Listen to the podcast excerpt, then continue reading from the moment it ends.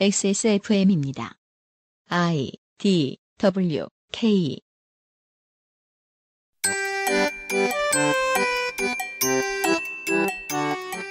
언론은 치고 빠지고 대상자는 분노 모드. 확인이 된 팩트도 있고 안 된 것도 있다고 하고 무엇보다 궁금한 건 정말로 중요한 것은 무엇이며 실제 언론이 중요한 일을 다루고 있는 비중은 어떻게 되느냐입니다. 올 설에 가족들을 만나 싸우시라고 방송을 하는 게 아니고요. 그래도 조금이라도 알고 있으면 마음이나마 편해지시지 않을까 해서요. 2019년 1월 네 번째 목 금요일에 그것은 알기 싫다는 설 대비 미나문구입니다.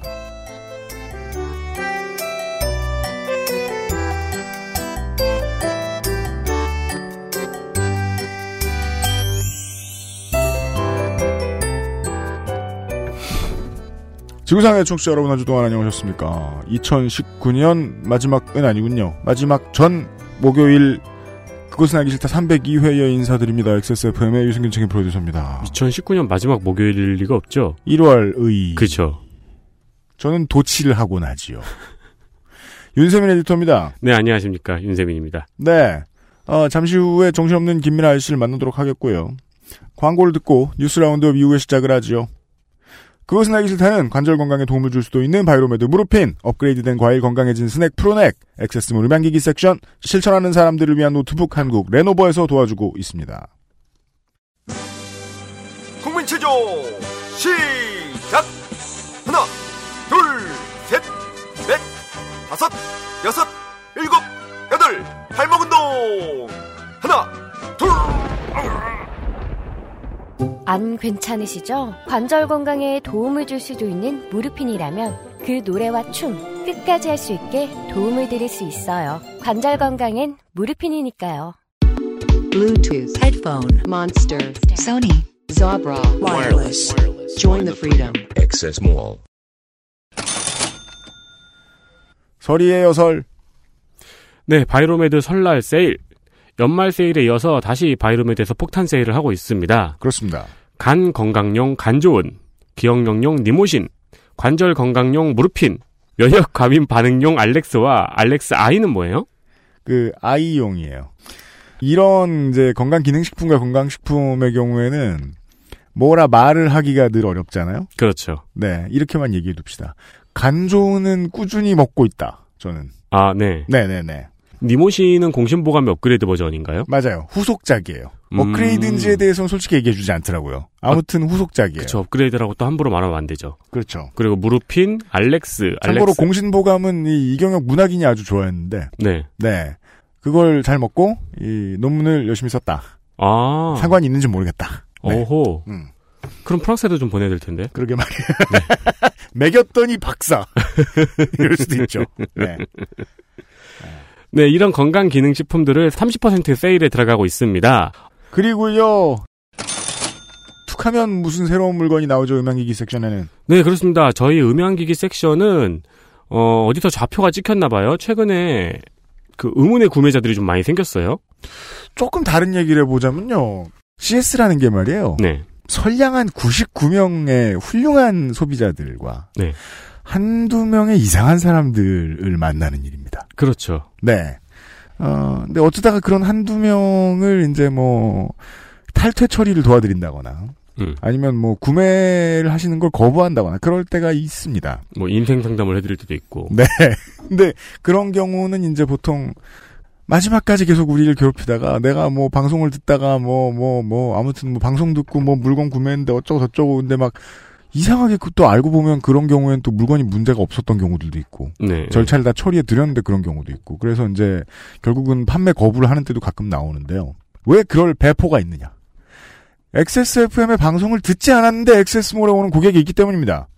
어, 네. 네. 특히 헤드폰 같은 경우에는 최근 들어서 많이 팔리고 있습니다. 음. 네, 유면석 PD님은 이 몰이 딴 데보다 싸니까, 아니, 음. 싼 제품들이 간혹 있으니까, 네. 어디선가 좌표가 찍히는 것 같다라는 추측을 하시는 것 같고요. 네. 저희는 그리고 저희 액세스몰의 오디오 제품들은 마치 제철 생선 마냥 네. 매달 가격 좋은 제품을 소개시켜 드릴 수 있습니다. 정말 제철 생선이 맞아요. 네. 네. 제철 소니. 그렇습니다. 이번 네. 달에는 소니의 WI-1000X와 WI-H700이 가격이 좋습니다.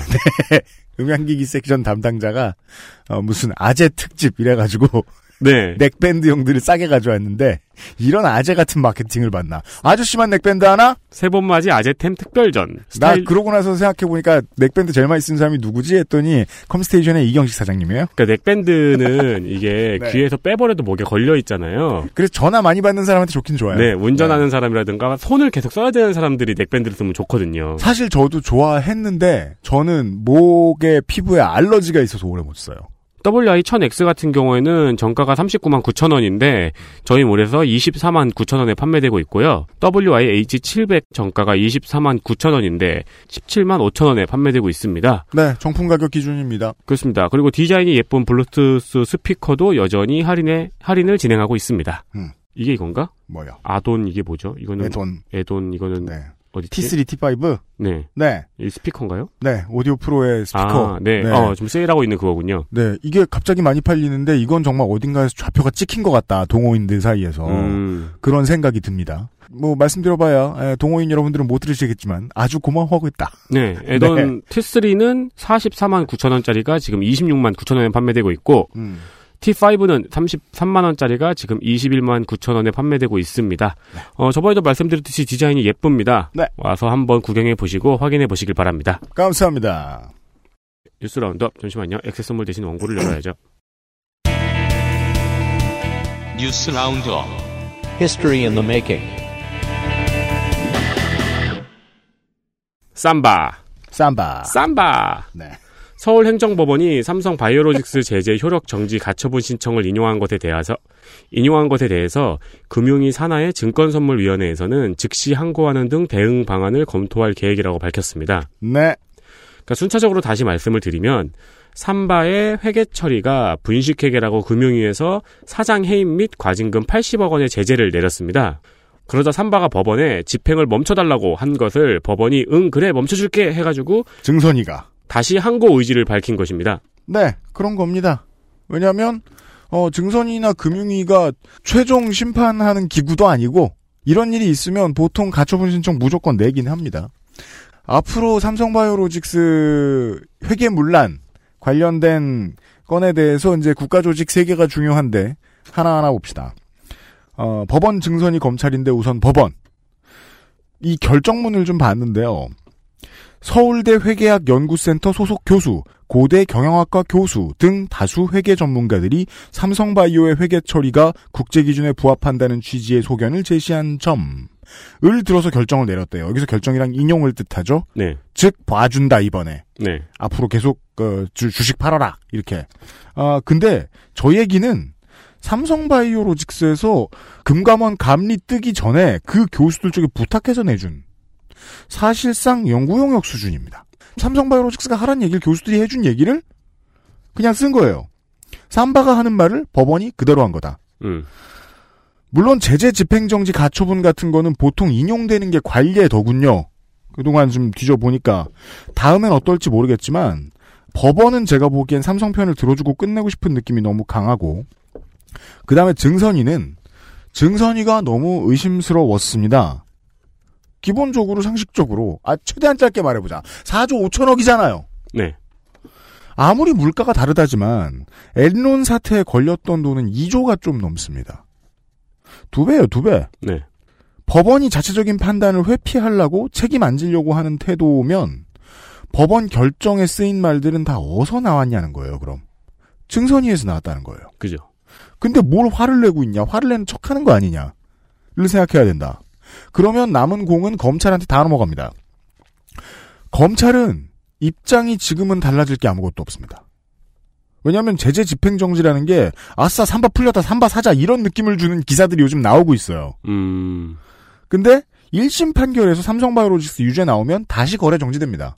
네, 예, 일시적으로 가처분 신청해 준 거니까요. 네, 한 달 내로 다시 묶이는 걸로 알고 있습니다. 이게 뭔 소리야? 그러면 검찰은 1심을 이제 준비하면 되는 거죠. 다만 빠르진 않을 거예요. 이게 지금 검찰 특수부 사건인데요.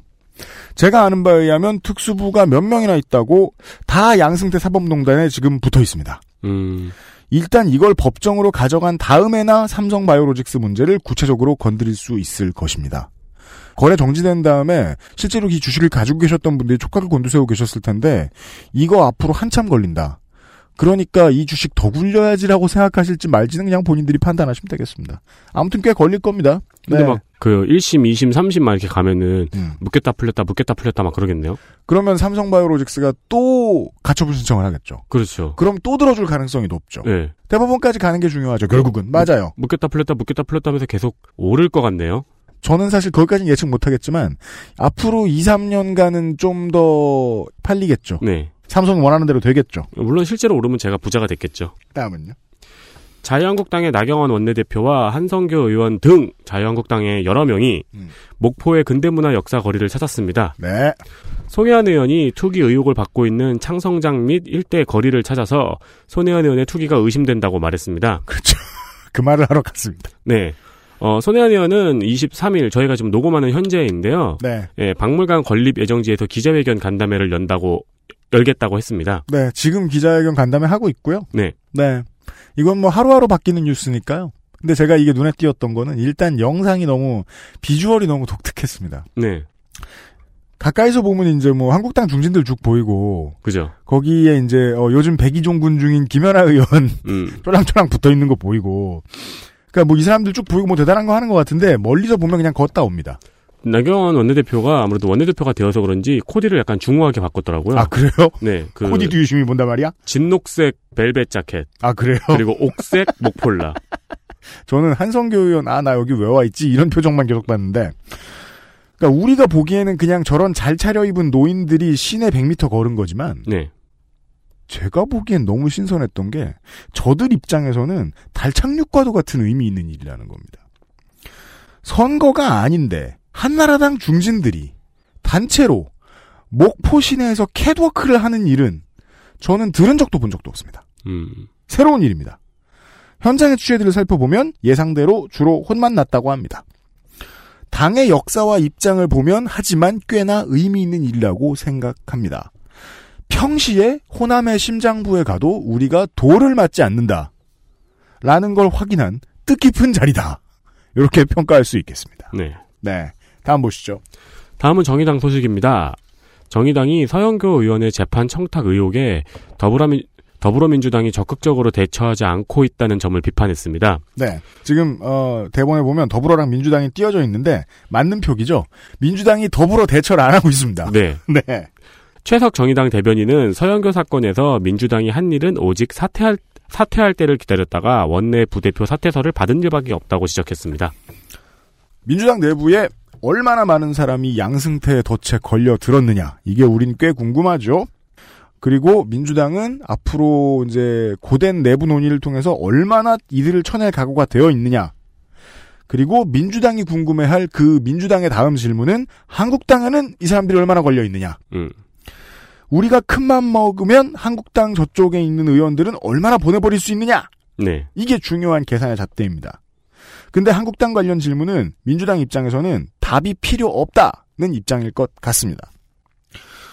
민주당 정치인들은 요즘 들어 보고 있으면 언제든지 선거만 하면 한국당은 다 나라가 없어질 것이다 라는 자신감이 있는 것처럼 보입니다.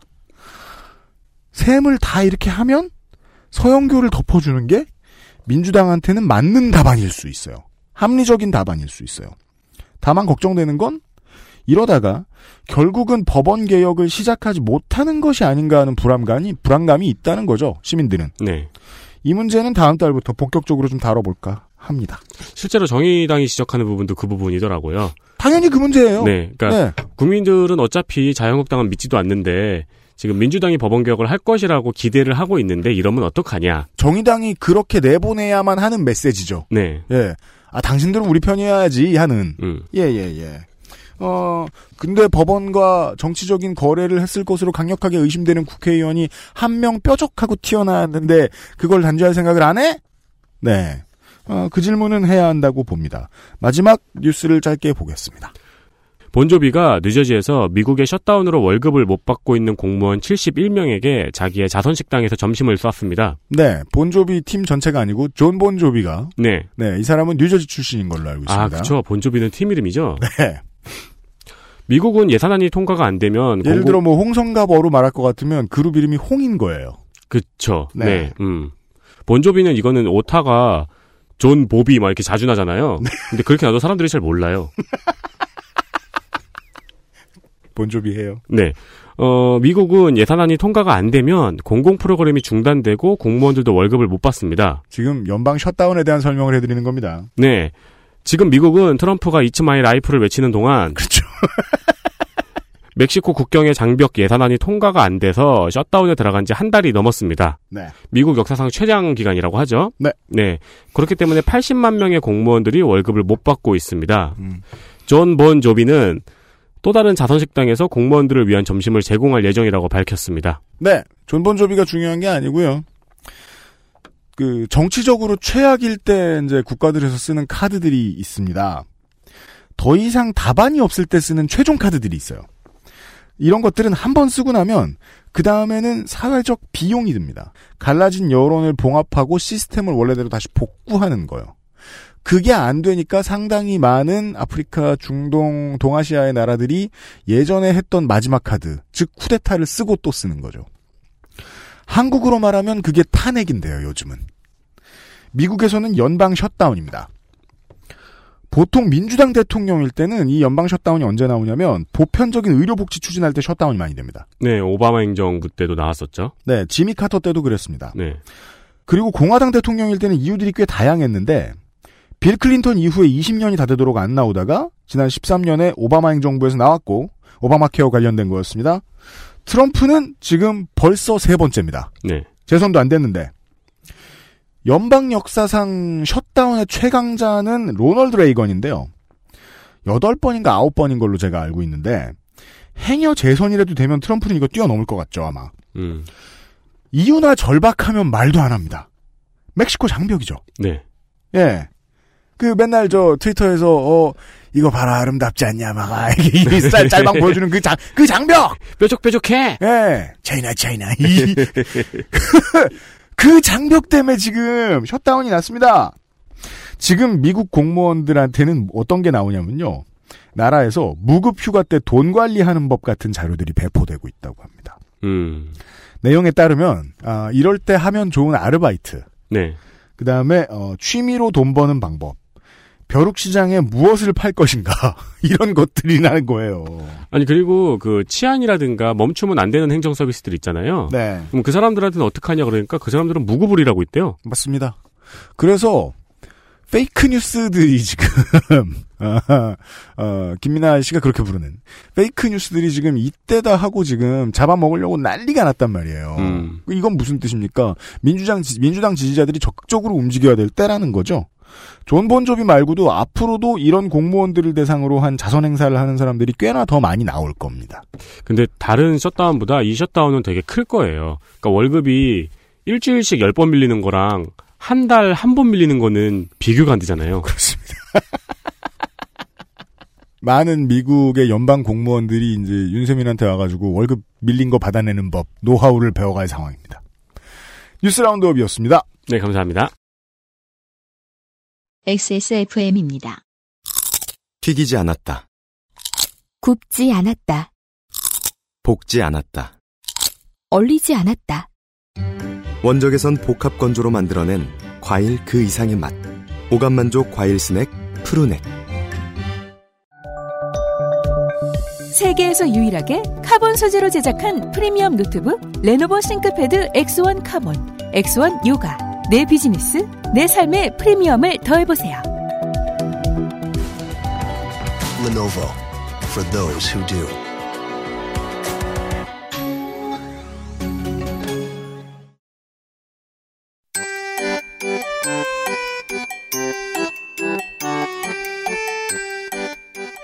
양산형 시사평론 민화문구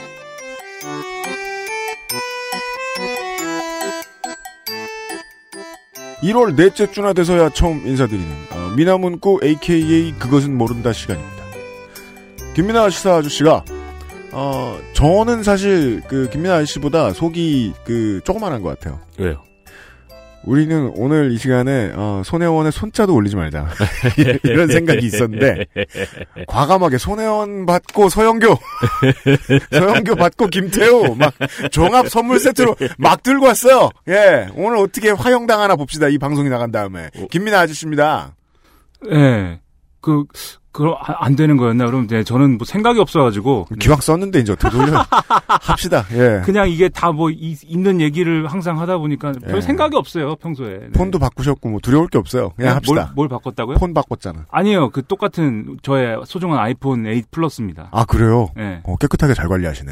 그래도 다행이죠. 손혜원을 손이상이 들고 왔는 것보다. 네. 네. 근데 그 하- 제가 그 생각은 했어요. 폭풍이 한번 지나고 나면 음. 손 씨들이 한번 정리 한번 해줄 필요가 있다. 이거 이, 이 문제는. 손이상이? 네, 손 씨들이 손 씨의 문제는 손 씨끼리 정리를 한번 해보자. 왜냐하면 이게 어쨌든 문화 무슨 뭐 어디 뭐 도시 재생 뭐 이런 거 들어가는 얘기잖아요. 그렇죠. 그래서 이제 그 손 씨들이 네. 손씨 성을 가지신 분께서 뭐 외국의 사례도 적당히 얘기하고 이러면서 네. 이게 뭐 어떻게 해야 되는 거냐 이런 손이상 하면 문화죠. 그렇죠. 예. 네. 안 그런 것 같지만 문화니까 네. 예, 문화 얘기나 한번 해볼 필요도 있는 것 같아요. 물론 이 다음 달에 어, 이상평론은 더 더럽고 무서운 걸 준비 중이기 때문에. 아 그래요? 예. 오, 네.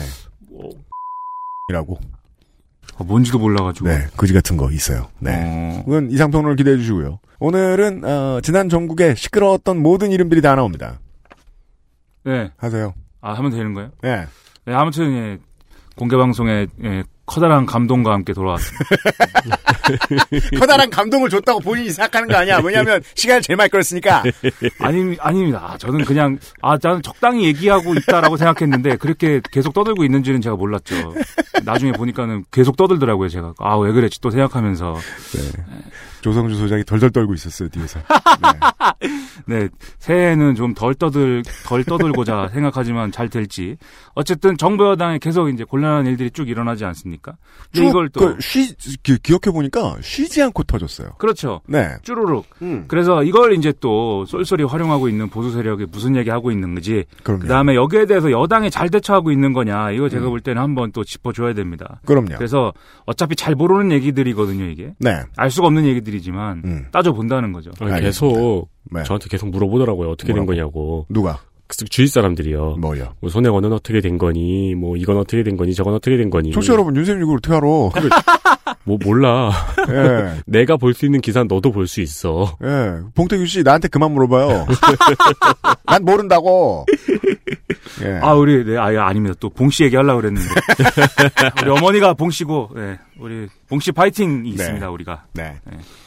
아무튼 이제 그, 쭉 말씀하셨지만, 김태우, 신재민, 그 다음에, 사실 오늘 육군 참모총장 만난 행정관 이것도 애초에 쓴 거에 있었는데, 네. 너무 긴 것 같아서 그건 빼버렸습니다, 제가. 뭐, 간단히 일단 뭐 소개할 수 있는 점 두고 봅시다. 예, 뭐 네. 그것도 있고 그다음에 결정적으로 이제 손혜원, 서영교까지 난리가 났는데 네. 이게 이제 사실관계가 명확치 않은 것도 있고 그다음에 음. 지금 결론을 내기가 좀 어려운 이런 문제들이 분명히 있습니다. 꽤 있습니다. 예, 그래서 사실 아 이걸 어떻게 다룰 수 있는 거냐 이걸 좀 고민을 하긴 했는데 음. 하지만 지금도 사실 지금까지 드러난 사실들만 갖고 봐도 음. 어느 정도의 가치 판단은 이제 할 수 있는 부분들이 또 있어요. 아, 할 수 있답니다. 아씨가 예, 지금. 네. 그걸 가지고 음. 그걸 가지고 그러면 보수 세력은 어떻게 그걸 갖고 이제 얘기를 만들어내고 있는지 음. 그 다음에 아까 앞서 말씀드렸듯이 그걸 가지고 생산적으로 이렇게 얘기할 수 있는 건데 사실 예를 들면 잘못한 거는 잘못한 거다 정리를 하고 음. 네. 그 다음에 이 잘못을 그럼 반복되지 않게 하려면 어떻게 해야 되는지 음. 그런 걸 생산적으로 논의할 수 있으면 좋은데 보통은 그랬으면 좋겠는데. 예. 야당은,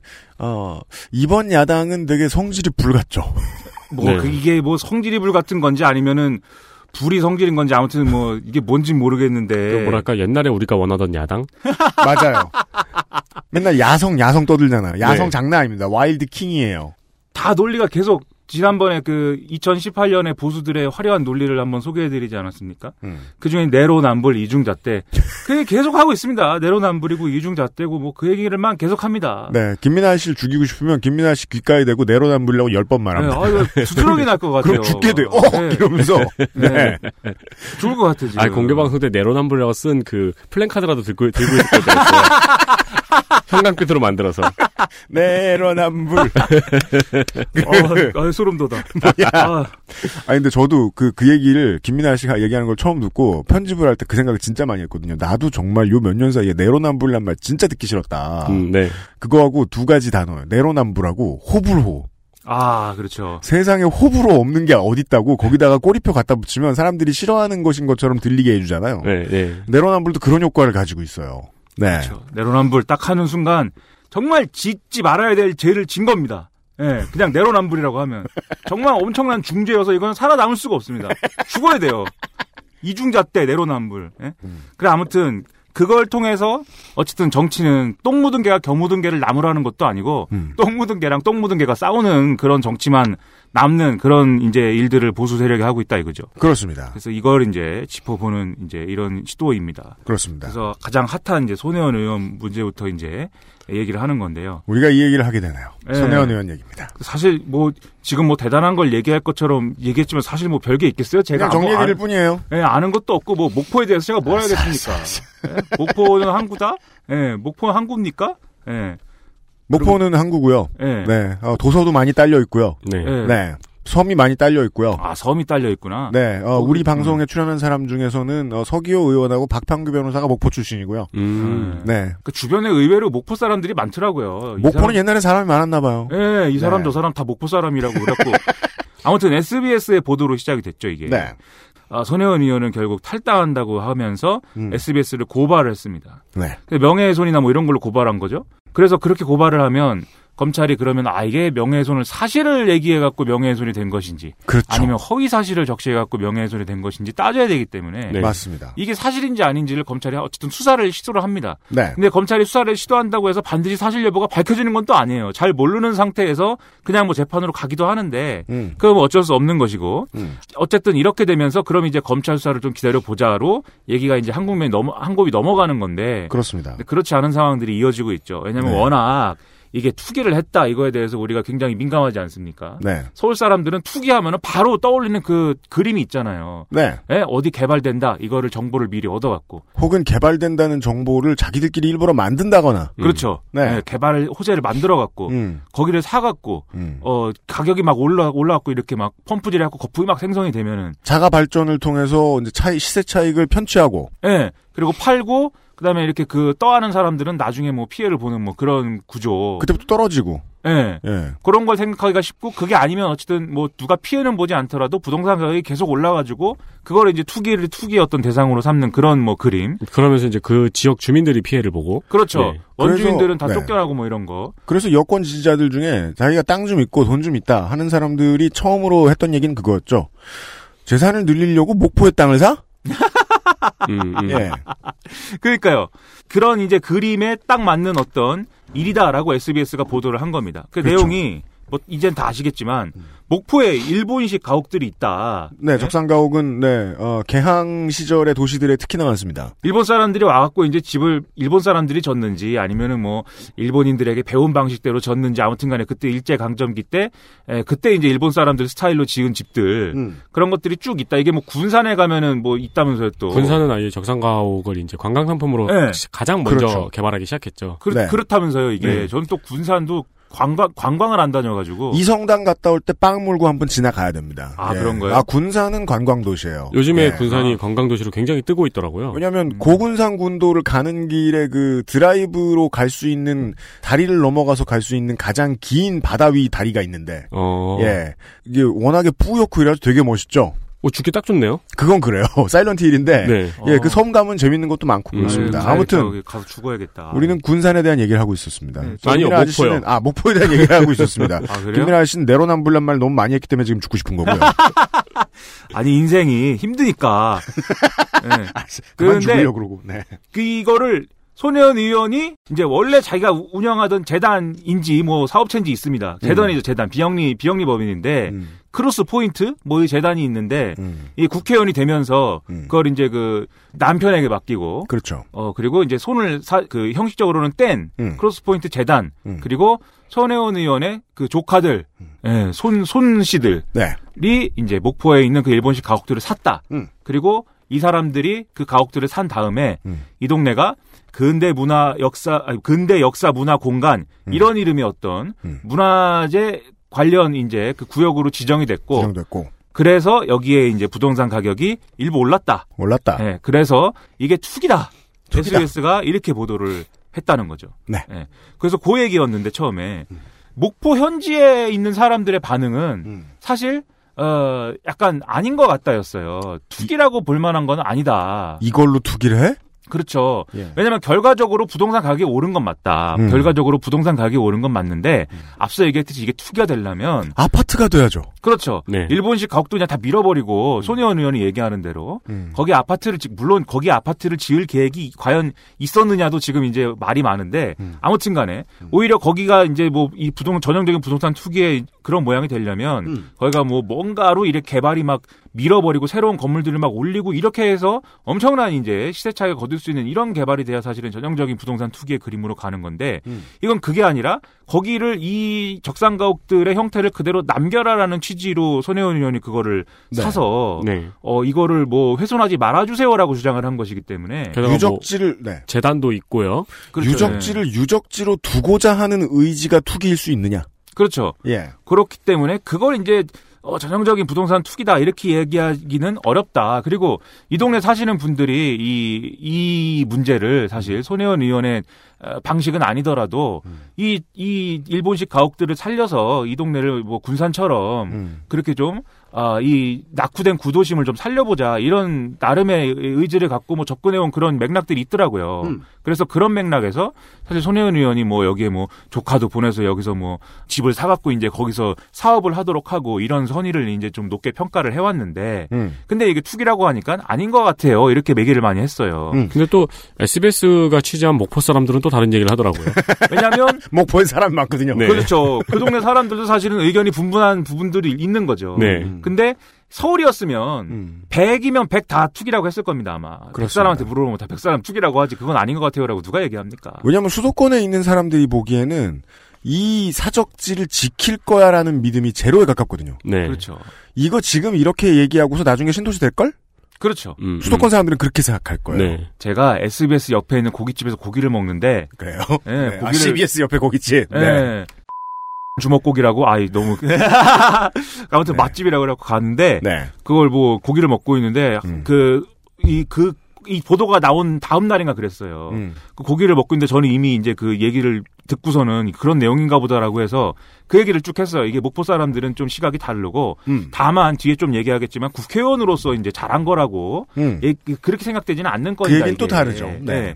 그렇기 때문에 문제가 있는데 음. SBS 보도 좀 이 어떤 면에서는 오버할 수도 있다 이 얘기를 했는데 음. 그 고기를 이제 구워주시던 그 식당 주인인지 아니면 아주머니인지 음. 어, 그 얘기를 대본에 하더라고요. 음. 그 8천만 원 주고서는 음. 그거 사게 한 다음에 나중에 개발되면 음. 1억씩 돌려주고 이러면 음. 어 그러면 뭐 모두가 윈, 윈윈인 게임이고 뭐 그런 거 아니냐 대본에 이렇게 얘기를 하더라고요. 음. 근데 그 얘기와 지금 얘- 나오는 이 근대 문화 역사 문화 공간 얘기는 다른 거거든요 이게. 근데 수도권 사람들은 그렇게 이해할 수밖에 없는 거예요. 맞아요. 땅이라는 건 결국은 무엇으로 샀, 샀든 간에 나중에 다 아파트를 만들려고 하는 거 아니겠느냐. 음. 땅을 산 사람의 그 의도라는 건 100% 그거일 수밖에 없다라고 생각하는 게 한국의 서울, 인천, 경기에 살고 있는 사람들의 마인드셋이라는 거죠. 그렇죠. 그걸 건드리기 좋았다는 것도 SBS도 솔직히 당연히 알고 접근했고, 예. 예, 야당도 거기로만 가고 있고. 아, 그럼요. 음. 예.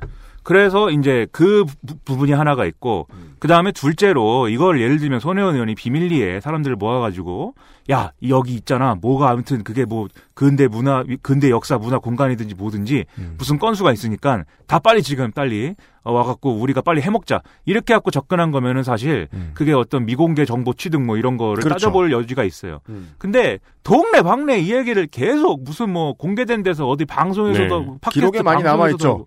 예. 계속 털고 다녔죠. 예. 거기 가서 거기 어 거기 뭐 저 아름다운 가옥들이 있기 때문에 다 사야 된다. 음. 다 사서 나중에 이렇게 아름답게 그걸 그, 그, 일본식 가옥들을 지켜갖고, 아름다운 무슨 뭐 거리를 만들어야 되고, 이런 얘기를 계속 한 거예요. 네. 그렇게 동네방네 떠들고 다녔는데, 그게 우리가 이제 일반적으로 생각하는 그런 투기의 문법이냐, 그게. 그렇지는 않지 않느냐. 뭐, 이렇게, 에, 많이 이제 얘기를 했죠. 그렇게 그렇죠. 얘기를 하죠. 근데, 이제 처음에 이제 이렇게 얘기 나왔는데, SBS가 그 다음에 계속 이제 뭐, 거의 뭐 손혜원 의원과 그 측근들이 산 부동산이 거기 목포에 지금 막 한 20채 가까이 된다. 이렇게 보도가 되면서 약간 이제 이제 정가에 이런 일이 생길 때마다 사람들이 다 쳐다보는 입이 있죠.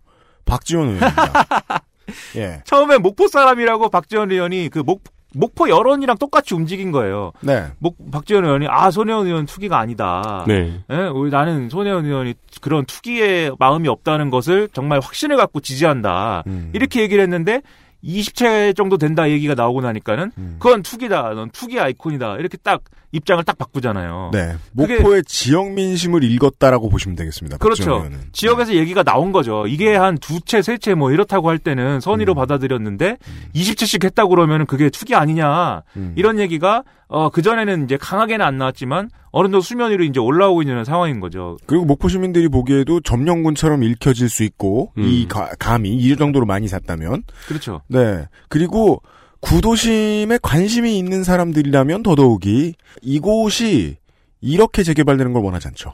그렇죠. 네. 그리고 이제 외지인들이 주로 손혜원 의원 일 필두로 한그 음. 정서가 생긴 것 같아요. 외지인들이 와서 이걸 다 샀다. 그렇죠. 오늘 오늘 조선일보 어저께 뭐 저 일부 언론 그다음에 오늘 뭐 조중동 해갖고 쭉 그거를 보도를 했거든요. 조중동은 지금 며칠 전부터 그걸 물었죠. 이거 외지인들이 점령하러 오는 거다. 그렇죠. 네. 예, 이거 전수조사 해보니까 근데 뭐 이거 자꾸 이름이 헷갈려. 근대 역사 문화 공간을 갖다가 음. 거기에 해당하는 필지들 다 전수조사 해보니까 20 몇 퍼센트를 뭐 외지인이 샀다. 음. 이거를 이제 만들고 있는 거예요. 그럼 목포 주민들 입장에서는 음. 이거 뭐 해봐야 그 어떤 투기 세력들이 와가지고 이거 남 좋은 일 시키는 거 아니야? 이 생각을 이제 네. 갖게 되는 부분이 있는 거죠. 음. 그래서 이제 지역 민 지역의 어떤 여론이라든가 이런 게 약간 변화되는 이런 과정에 있는 것 같습니다. 네. 그, 런 부분은 이제 사실이에요. 그리고 박지원 의원은 그럴 때 지역 민심에 언제 지역 민심에 손을 들어줘야 된다라는 계산이 정말 잘 되는 양반이기 때문에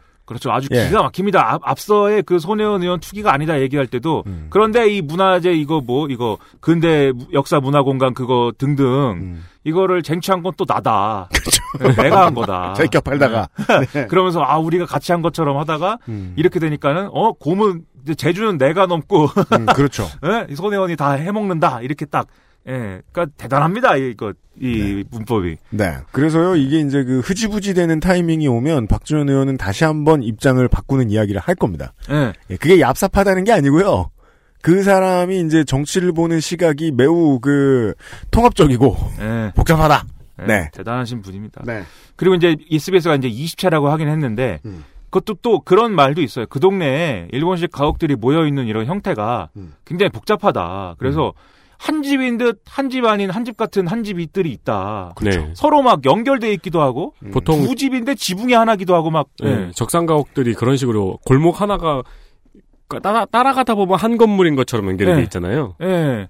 그래서 이걸 가지고 예를 들면은 뭔가 이렇게 뭐 리모델링을 한다든지 왜냐면은 이런 이제 근대 건축물 이런 적산가옥 이런 게 음. 사실 과거에 무슨 경복궁처럼 그렇게 보존되는 형태가 아니라 계속 이용은 하는데 네. 이용을 하는데 그 형태를 보존하라는 취지에서 이제 이거 그렇죠. 지정을 하는 거잖아요. 그래서 사람이 써야 되기 때문에 근본 형태를 훼손하지 않는 한도 내에서는 리모델링이라든지 보수라든지 이런 거를 해야 돼요. 말이 한 칸이지 막 무슨 12제곱미터야. 그렇죠. 근데 리모델링을 해서 사람이 한 가정 정도는 살 수 있거나 한 가게 정도는 할 수 있는 걸로 바꿔야겠어. 그러면 옆에 있는 12제곱미터짜리 하나, 13제곱미터짜리 하나, 20제곱미터짜리 하나 그렇게 합쳐도 한 칸 될까 말까 한단 말입니다. 네. 그런 식인 거죠. 그런 딜레마가 있어요. 그리고 이게 건축의 역사가 이제 계속 그렇게 업데이트되면서 변화되어 온 형태가 있기 때문에 그게 좀 같이 섞여가지고 뭐 20채가 된 것 같은데 뭐 그걸 감안해도 20채 넘어가지 않느냐 뭐 이런 얘기도 있습니다. 그렇죠. 그래서 제가 잠깐 얘기하자면 제가 과거에 용산구 보광동에 살았거든요. 이 핫한 우사단로에 아, 네. 예, 거기에 저 100에 25짜리 옥탑방에 살았습니다. 여러분 서울 한복판에 100에 25짜리 옥탑방이라면 그게 옥탑방일까요? 그게?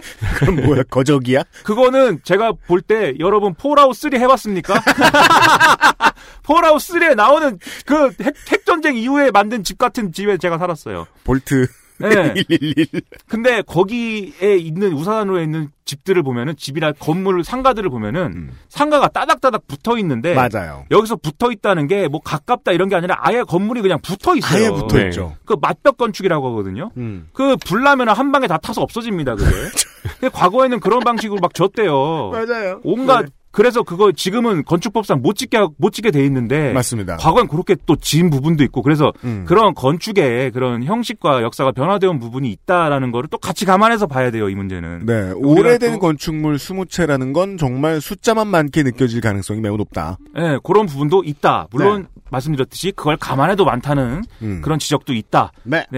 그게 이제 투기에 관련된 부분은 그게 좀 애매한 게 있다라는 말씀을 이제 드린 거고. 그다음에 그 다음에는 차명 거래 문제가 있습니다. 네. 손혜원 의원이 조카에게 이제 금전을 지원해 가지고 부동산을 매입하게 한 다음에 카페, 게스트하우스 이런 거를 하도록 했는데 음. 이게 차명 거래에 해당할 수 있다 이 얘기 아니겠습니까? 그렇습니다. 차명 거래라는 게 명의만 명의만 빌려 갖고 사실상 이제 손혜원 의원이 산 거나 다름이 없는데 네. SBS 탐사 보도팀은 이 점을 발견해냈을 때 확신을 가진 것으로 보입니다. 그렇죠. 제가 이제 여러 번 다시 돌려봤는데, 예. 야, 요거 잡고서, 아, 이건 됐어, 고! 라고 생각한 네. 것 같다. 예. 이제 조카의 그 아버지 되시는 분이 뭐 SBS 전화해가지고 나는 이거 부동산 산 거 몰랐다 이렇게 얘기도 했다 뭐 이러면서 음. 야 이게 증거야 뭐 이런 것도 한 거 아니에요 뭔가 음. 그래서 그런 이- 일련의 과정을 통해서 뭔가 그냥 그 명의를 빌려주고 음. 어 이렇게 차명 거래했다 이걸 이제 그 지적을 했는데 그렇죠. 이게 이게 뒤에 얘기하겠지만 법 위반이란 말이죠 만약에 그랬으면 당연합니다. 예 그래서 손혜원 의원은 이거 뭐 그 이제 그 돈을 줘갖고 매입을 하게 할때 음. 세금을 냈다고 지금 주장을 하거든요. 그거 뭐 확인을 해봐야겠지만 음. 그게 세금을 냈다는 게 어떤 세금을 어떻게 냈다는 건지 확인을 해봐야겠지만 맞아요. 어떤 세금인지가 되게 중요합니다. 예. 그래서 증여세를 내고 이렇게 돈을 내고 그다음에 그거를 갖다가 뭐 어 조카가 샀다 이러면은 사실 차명 거래냐 아니냐의 문제에서 벗어납니다. 예, 벗어날 수 있어요. 만약에 그 그러면 법적인 쟁점이 꽤나 되면. clear해지고 정말이지 SBS가 벼랑 끝입니다. 예. 예. 그래서 그 부분은 확인이 필요한 대목인데 어쨌든 만약에 그렇게 했다면 문제가 되고 그다음에 오늘 나온 게 또 그 뭐그 크로스 포인트 재단이라는 데가 음. 사실 손혜원 의원이 국회의원 되면서 백지 신탁을 해서 음. 남편이 이제 운영하는 형태가 돼 있는 건데 그 크로스 포인트 재단에서 이제 그 건물 살 때 남편이 관여한 바가 없고 손혜원 의원이 뭐 주도해서 샀다 이것도 문제다 뭐 이렇게 하는 보도도 있는데 음. 어쨌든 그런 부분들은 사실관계를 더 확인해야 돼요. 네. 지금 나온 것만 갖고 이게 차명 거래다 아니다 이렇게 무 잘르듯이 얘기하기는 어렵고 네. 그래서 그 부분은 앞으로 우리 저 유능한 검찰 나으리들께서 음. 예, 좀 수사를 해주시겠죠. 근데 지금 그런 걸 잠시 후에 또 말씀해 주시겠습니다만은 앞으로 알아봐야 될 것들이 산적해 있는데 그런 상황에 비해서 야당이 너무 급합니다. 너무 급한 정도가 활활 아니라 타오르고 뭐, 있습니다. 예, 나오자마자 아, 또 나왔다 이렇게 어, 야 이거 바로 이거야 이렇게 하면서 네, 그냥 뭐 16년부터 이 야당은 그땐 야당이 아니었습니다만 16년부터 야당은 뭔가 마음에 안 드는 게 물렸다. 네. 그럼 이틀 뒤에 탄핵을 외칩니다. 아 그렇죠. 예. 바로 그거 제가 심리학과 출신 아니겠습니까? 그 방어 기제 처음 방어 기제. 너네만 탄핵하고 와! 예, 우리가 너무 큰 죄를 지어가지고 너네도 너네가 죄인이야라고 얘기하지 않으면 자신을 수용할 수가 없는 거예요. 자신의 처지를 이렇게 국민적인 인간 쓰레기가 됐는데 그러니까 아무튼간에.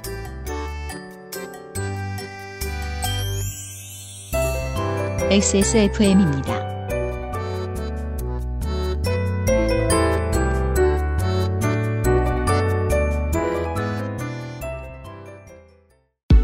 Bluetooth headphone speaker XS Mall. JJL speaker. Charge 3 Bluetooth speaker. Go Clarity HDBT headphone headphone Bluetooth. Sony Monster. JBL. Meet the speaker. Join the freedom. Access Mall. 안 괜찮으시죠? 관절 건강에 도움을 드릴 수 있어요. 관절 건강엔 무르핀이니까요.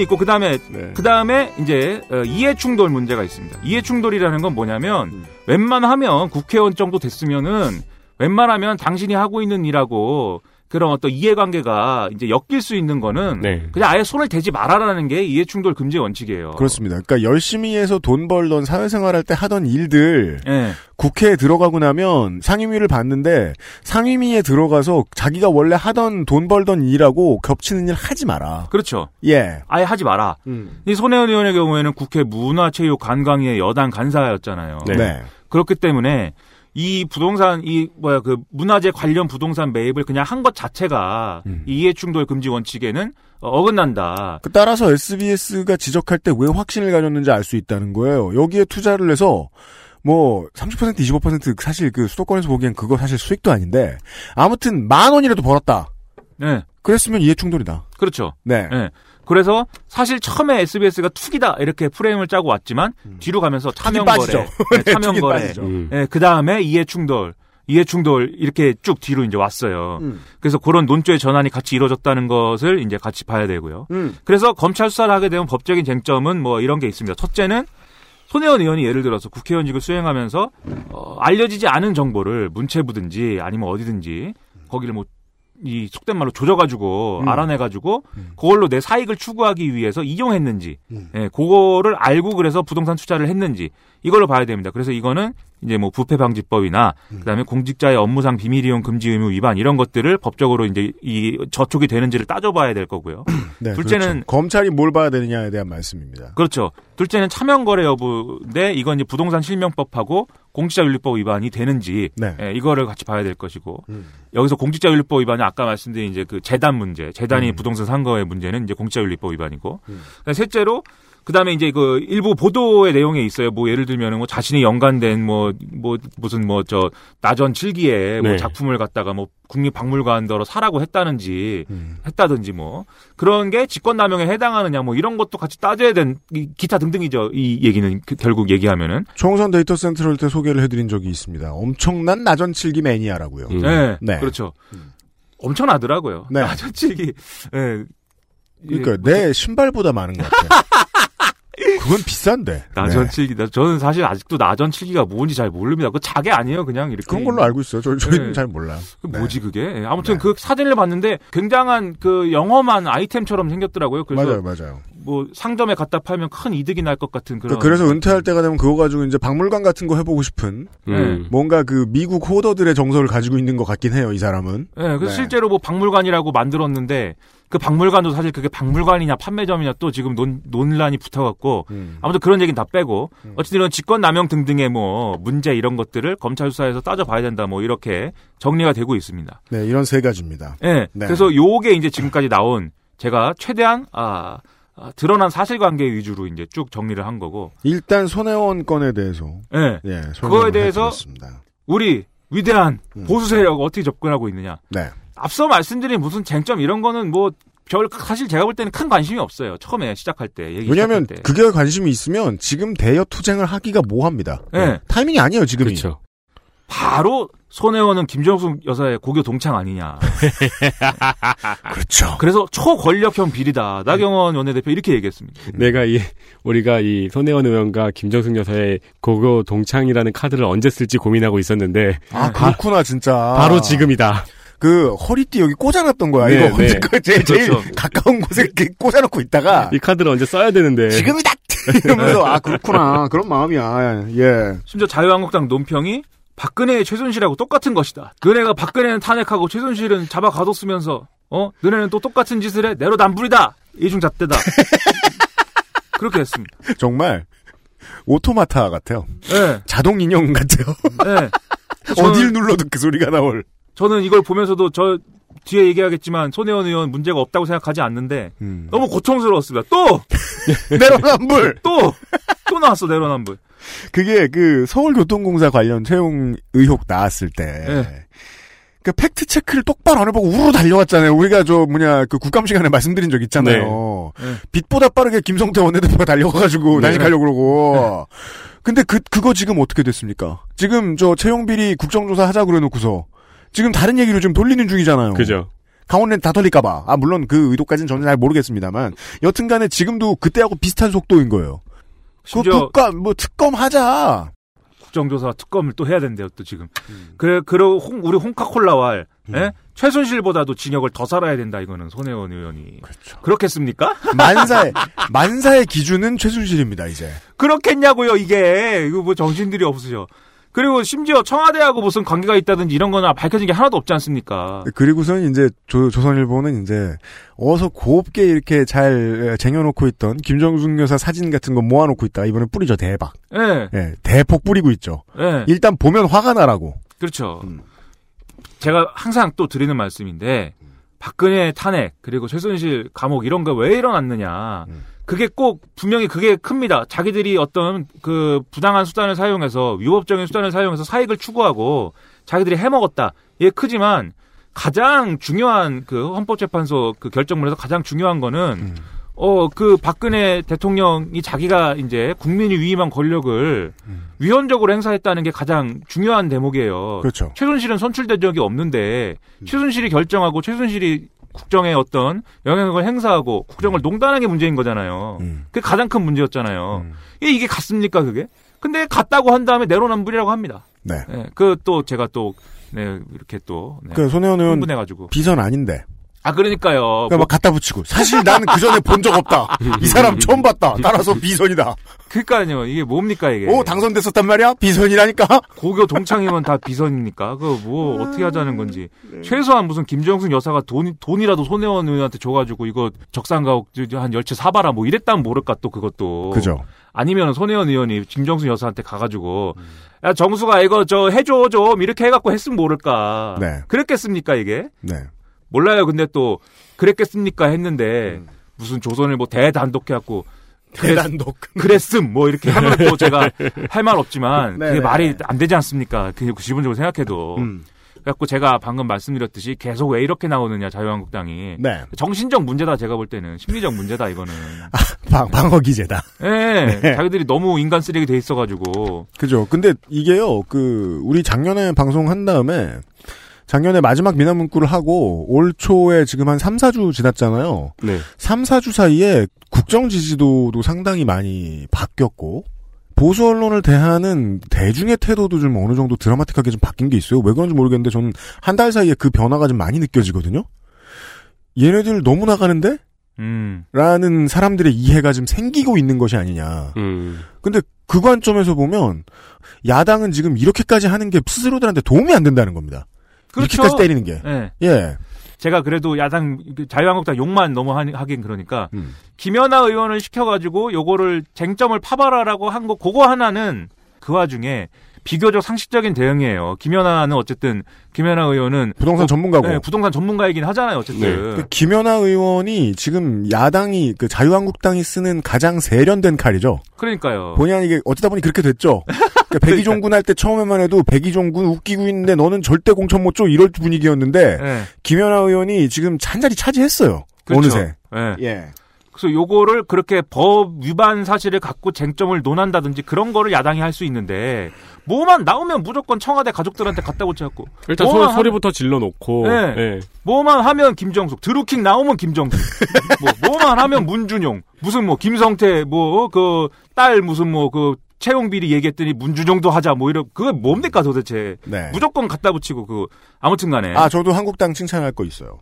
아 뭘 칭찬하죠? 공직자 업무상 비밀 이용 금지 의무는 자유한국당이 새누리당이 입법한 거예요. 아 그래요? 10년 전에. 네, 아, 예. 훌륭하신 분들. 그때 뭐 여상규 뭐 이런 사람들이 했어요. 야 훌륭하신 분들. 훌륭한 사람들이다. 네, 근데 왜 이럽니까 도대체 도대체? 여튼간에 네, 네. 칭찬 한번 해줬고요. 아무튼 이런 상황인데 그래서 저의 생각은 이건 이제 제 생각입니다. 제가 집에서 혼자 하는 생각이에요. 예? 음. 그럼요. 여러분 항상 말씀드립니다. 네, 네. 집에서 하는 생각입니다. 네. 미나문구는. 다른 혐의들은 제가 앞서서 말씀드렸듯이 사실관계가 더 있어야지 명확하게 판단 가능하지만 음. 이해충돌이라는 대목에서는 그거는 문제가 있는 게 맞는 것 같아요. 제 생각에는. 음. 그래서 국회의원의 지위를 손혜원 의원이 갖고 있는 있음에도 불구하고 음. 제가 볼 때는 그 문제를 큰 신경 안 썼다. 내가 음. 국회의원이고 해서 이 이런- 부분이 아마추어다. 예, 네. 이런 방식으로 하면은 아마 말이 나올 수가 있고 또 이런저런 문제가 돼갖고 이 문제 커질 수 있어. 이런 생각을 애초에 안 하는 것 같다. 뭐 어때 난 득도 못 보고 어차피 죽기 전까지 이 사업 계속 할 거야.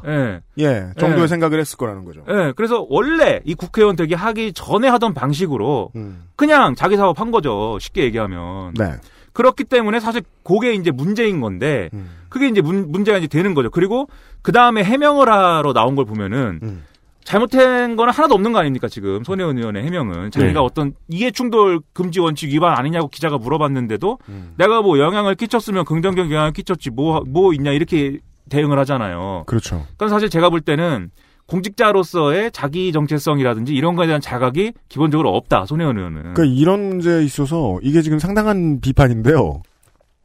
내가 되게 잘하는 거고 네. 내가 잘못할 리가 없다 정도 수준을 뛰어넘어서 네. 그 공직자가 표를 받아서 당선되는 공직자가 되었을 때 여론을 일단 좀 두려워하고 보는 진중함이 없는 정치인들이 꽤 있어요. 네. 네, 그렇죠. 이해찬으로 대변되는. 네, 아유, 뭐, 네, 대단하신 분. 근데 이, 이런 양반들이 보통 왠지 모르겠는데 이번 정권 들어서 SBS에 종종 targeting이 되더군요. 이건 뭐 좀 딴 얘기인데 아, 그래요? 이해찬도 targeting 했어요? 아니요, 그 우리 경기도지사. 아, 뭐그 이, 이건 그냥? 그냥 제가 그냥 의심하는 건데 여튼 네. 네. 그래서 워낙 손혜원 의원이 또 말이 세지 않습니까? 그냥 그렇죠. 뭐 이렇게 선동열을 그렇게 인간 쓰레기 만들고. 그렇죠. 네. 말이 이렇게 센데 그 말이 그렇게 이제 센 거 자체는 제가 캐릭터로 받아들일 수 있지만 이건 이제 그 기본적으로 마인드 자체가 정치인 마인드가 아니어서 생기는 문제다. 음. 그런 기분이에요. 심지어 불출마 한다잖아요. 네. 그 원래 국회의원 다시 안 한다고 그랬거든요. 손혜원은 계속. 네. 예, 그래서 사실 목포에 가가지고 왜 저러는 거야를 사람들이 얘기할 때 목포에 나오려고 그러는 거 아니야? 음. 저 사람은 포자 돌림 지역구만 계속 돌아다니는 거 아니야? 뭐 이렇게. 음. 근데 정치를 안 할 거니까. 그 손혜원 본인도 얘기하잖아요. 난 정권 교체까지만 사실은 내 임무라고 생각했고 음. 의원 어떻게 하다 보니까 의원 의원 했는데 네. 계속 할 건 아닌 것 같다고 계속 얘기해왔잖아요. 그 마인드 속에서 사실은 나온 문제고 정치인으로서 조심해야 될 문제를 그다지 조심하는 사람이 아니다. 근데 저도 네. 이거를 기사를 보다 보니까 그런 생각이 들더라고요. 아, 이러면 어쨌든 기사는 나긴 나겠, 나지. 그렇죠. 예. 네. 문제가 되죠. 네. 방어적 처신이 아쉽다. 애초에 그러면 사실 이분한테 이분을 국회의원 시켜준 게 우리 정치의 문제이기도 하다 사실은. 근데 예. 그쪽 동네의 지역구 국회의원들이 대대로 방어적인 그 언론 관리가 안 되는 사람들입니다. 정청래, 강용석. 네. 네. 네. 지금은 잡혀갔나? 감옥에서. 네, 그럼요. 잘 아니, 지내고 있어요. 예, 감옥에서 사식 많이 드시기 바라고. 슬기롭게 지내고 있어요. 예. 그리고 제가 여당이 지금 대응을 제대로 못한다고 생각하는 게 홍영표 원내대표입니다. 그죠? 왜 나와, 거길? 왜 굳이 세트로 사진을 찍힐라 그래? 자기가 뭐, 예. 바비와 켄이야? 예. 이 사건의 가장 미스테리한 부분인 것 같아요. 네. 손혜원 의원이 탈당 기자회견을 하는데. 원내대표가 나와 있다. 네, 원내대표가 옆에 서가지고 우리는 말렸다. 음. 손혜원 의원 탈당을 말렸는데 굳이 또 탈당을 하신다고 이렇게 또 어, 그러고 있어갖고 참 그러네요. 뭐 이렇게 얘기를 한 거예요. 그래서 약간 그 아, 우리는 손혜원을 보내지 아니하였습니다라는 느낌이 들더라고요. 네. 맞아요. 그, 그 네. 이미지인 거예요. 예. 네. 근데 굳이 왜 그래야 하는가? 첫째로 일단 어 의도는 그런 의도인 거죠. 말씀하신 대로 손혜원의 탈당에 동의하지 않고 음. 그, 그 다음에 이게 우리가 지금 뭐 손혜원 의원을 뭐 내친다든지 버리는 게 아니다. 음. 이 메시지를 지지층한테 주는 거고 그리고 당 내부에서는 우리가 지원 사격 해줘야 살릴 수 있다 정도의 논의도 된 것 같고. 네. 네. 아니 그리고 그 탈당 기사 나오자마자 바로 조선일보라든가 보수지에서 뭐 꼬리 자르기라는 기사가 나왔으니까요. 그렇죠. 네. 네. 버리냐 이렇게 나오니까. 맞아요. 이게 지금 그 더불어민주당 야 여당으로서 의 더불어민주당하고 야당으로서의 통합민주당 민주통합당이 가장 다른 점인데요. 그때는 의혹만 이뤄도 버렸습니다. 그냥 쌩깠습니다. 음. 음. 근데 지금은 여당처럼 행동하죠. 네. 예, 어느 정도 끌고 가려고 하고 같이 덮어주려는 연대하려는 생각도 좀 있고 여당처럼 됐어요. 지금은. 그 다음에 지도부의 애초 판단, 손혜원 의원의 이제 투기가 아니라는 그런 해명을 수용하여 상임위 사부임이나 그 다음에 이제 간사직 뭐 이런 거는 그냥 두기로 한 이 결정. 이 결정은 그 판단 자체는 유효하다. 네. 이걸 이제 보여주는 이런 그 의지를 보여주는 이제 그 그림인 건데 애매하죠. 이제 무소속 간사가 되게 생겼습니다. 네. 아뭐 안 하는 거죠 이거. 네, 는 네. 근데 하여튼 정치적으로 보면은 사실 이 맥락이 고약한 게 그렇지 않아도 이 보수 세력이 때리는 거는 손혜원이 엄청 힘이 세다는 거 아닙니까? 손혜원 의원이 힘이 세서 소녀는 넘어뜨릴만 한 피규어다. 이게 저 김정숙 여사와의 특수관계 막 이래 가면서 그랬더니 과연 세군요. 얘기 이렇게 되는 거예요. 홍영 여 집권 여당 원내대표가 음. 탈당 기자회견 하는데 뒤에 병풍 들러리도 서줘야 되고 음. 얼마나 세면 저 사람이 탈당을 한다고 그러는데도 집권 여당 원내대표가 옵니까? 음. 라고 얘기를 또 하고 있는 거예요. 그죠. 사실 그래서 제가 볼 때는 정치적으로 안 좋은 거거든요, 그거는. 그냥 뭐 기자회견이나 예, 당내 기자회견이나 대변인을 통해서 네. 좀더 저 뭐냐 그 수사를 해봐야 알 수 있을 것 같고 우리는 뭐 손혜원 의원의 진심을 믿어 의심치 않는다. 네. 이 정도 얘기 나왔으면 되는데 그렇죠. 원내대표가 얼굴 도장 찍는 것은 아, 좋은 선택은 아니었다. 원내 대표지 않습니까? 이 사람이 무슨 뭐 그냥 손혜원 의원의 가까운 다른 신구 의원이 아니라 문 그리고 문채위 의원도 아니고 정 총래가 서 있었으면 문제 안 돼요.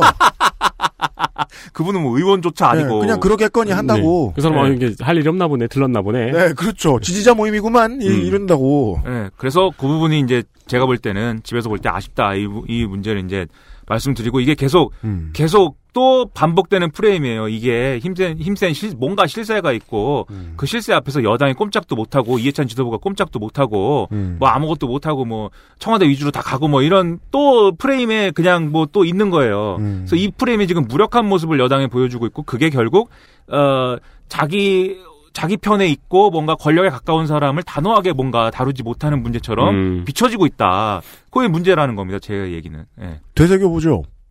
만약에 민주통합당 시절처럼 이 의혹 관련자를 버렸으면 꼬리 자르기 한다. 네. 김, 김- 김정숙 나와라. 네. 뭐, 난리를 쳤을 것이고. 네. 지금처럼 최대한 감싸주는 모습을 보이면 어, 니들 다 똑같은 놈들 아니냐 정도의 칼, 칼을 가지고 지금 저 무기들을 가지고 손혜원이라는 전장에서 지금 보수 언론들이 싸워주고 있고요 야당을 대신해서 네. 아 그리고 예. 그 이게 손혜원 의원 얘기가 제일 핫하니까 이 네. 정도로 설명을 해드려봤고 예. 네. 아 저희들은 잠시 후에 다른 이름들 나와야죠 사실 정말 아쉬운 게 한두 가지가 아니고 제가 아까도 말씀드렸습니다만은 강원랜드 채용비리 국정조사 정말 했으면 좋겠거든요. 지금 분위기상 안 할 것 같아요. 국정조사를 언제 하자 그랬냐 우리가 탄압이다 국정조사를 하자니 이렇게 나올 것 같아. 이데일리의 기사네요. 근데 뭐요? 어, 손학규 바른미래당 대표 인터뷰인 것 같은데 손 대표는 홍 원내대표가 기자회견에 함께한 이유가 손 의원이 문재인 대통령 부인 김정숙 여사의 절친 등 핵심 인물이기 때문이라며 청와대 실세에 손 원내대표가 기가 억눌린 표정이었다고 말했다. 김정숙 여사를 놔주지 않는군요. 네. 이게 나라나라고 했습니다. 손학규. 네, 그러네요. 네. 아니 왜 그렇게 손학규 대표는 매력 없는 말을 잘할까요? 그렇게 모르겠어요. 여튼간에 예. 귀가 얇으셔갖고 소문에 쉽게 휘둘리셔갖고 그런가? 왜 그러지? 저희는 어, 십수 시간 뒤에 잠시 후에 다시 그 나머지 이슈들을 가지고 돌아오도록 하겠습니다. 김민아 아저씨였어요. XSFM입니다.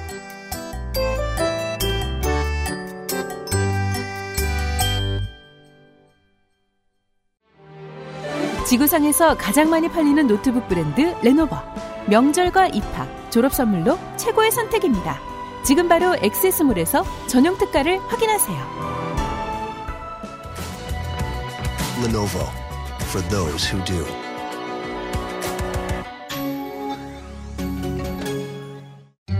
원적에선 복합 건조로 만들어낸 과일 그 이상의 맛. 오감 만족 과일 스낵 푸르넥. 네. 어, 말이 길 것을 미리 예상하고 미나 문구를 절반으로 끊었습니다. 예. 내일 이 시간에는 어, 손혜원 의원 건 말고 또 다른 이제 이슈들을 다, 또 얘기를 해보도록 하겠는데요. 감동적인 몇 개의 문장들을 좀 뽑아서 오늘 끝에 소개를 좀 해드리죠. 이건 기사문이 아니군요. 어떤 기자의 글입니다. 양진호가 저렇게 날뛰는 배경이 있겠지요. 지켜봐 주십시오. 탈탈 털어서 박살을 내버리겠습니다. 진실탐사그룹 셜록의 대표 기자 박상규 씨의 소셜글의 일부입니다. 양진호 한국 미래기술회장의 폭행 사건과 관련한 글이었어요. 정말 문화재를 사랑하고 목포를 살리고 싶었다면, 진정으로 목포를 사랑하고 살리고 싶었다면, 이익이 자신의 주변인들이 아닌 목포 주민들에게 돌아가게 해야 합니다. SBS 탐사보도팀 끝까지 판다 소속 최고운 기자가 방송에서 한 말 중에 일부입니다.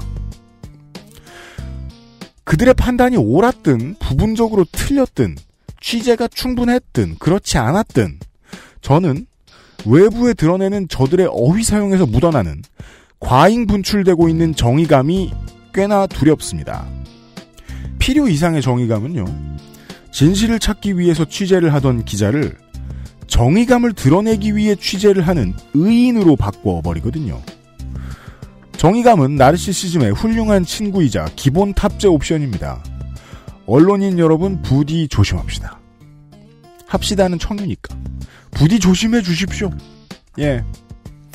아, 원래 원고에 안 썼다가 어제 저녁에 고발 뉴스를 보다 생각나서 썼습니다. 그것은 알기 싫다 목요일 순서였습니다. 내일 이 시간에 아저씨와 함께 다시 돌아오겠습니다. 윤세민 에디터와 유승균 PD였습니다. 안녕히 계십시오. XSFM입니다. I D W K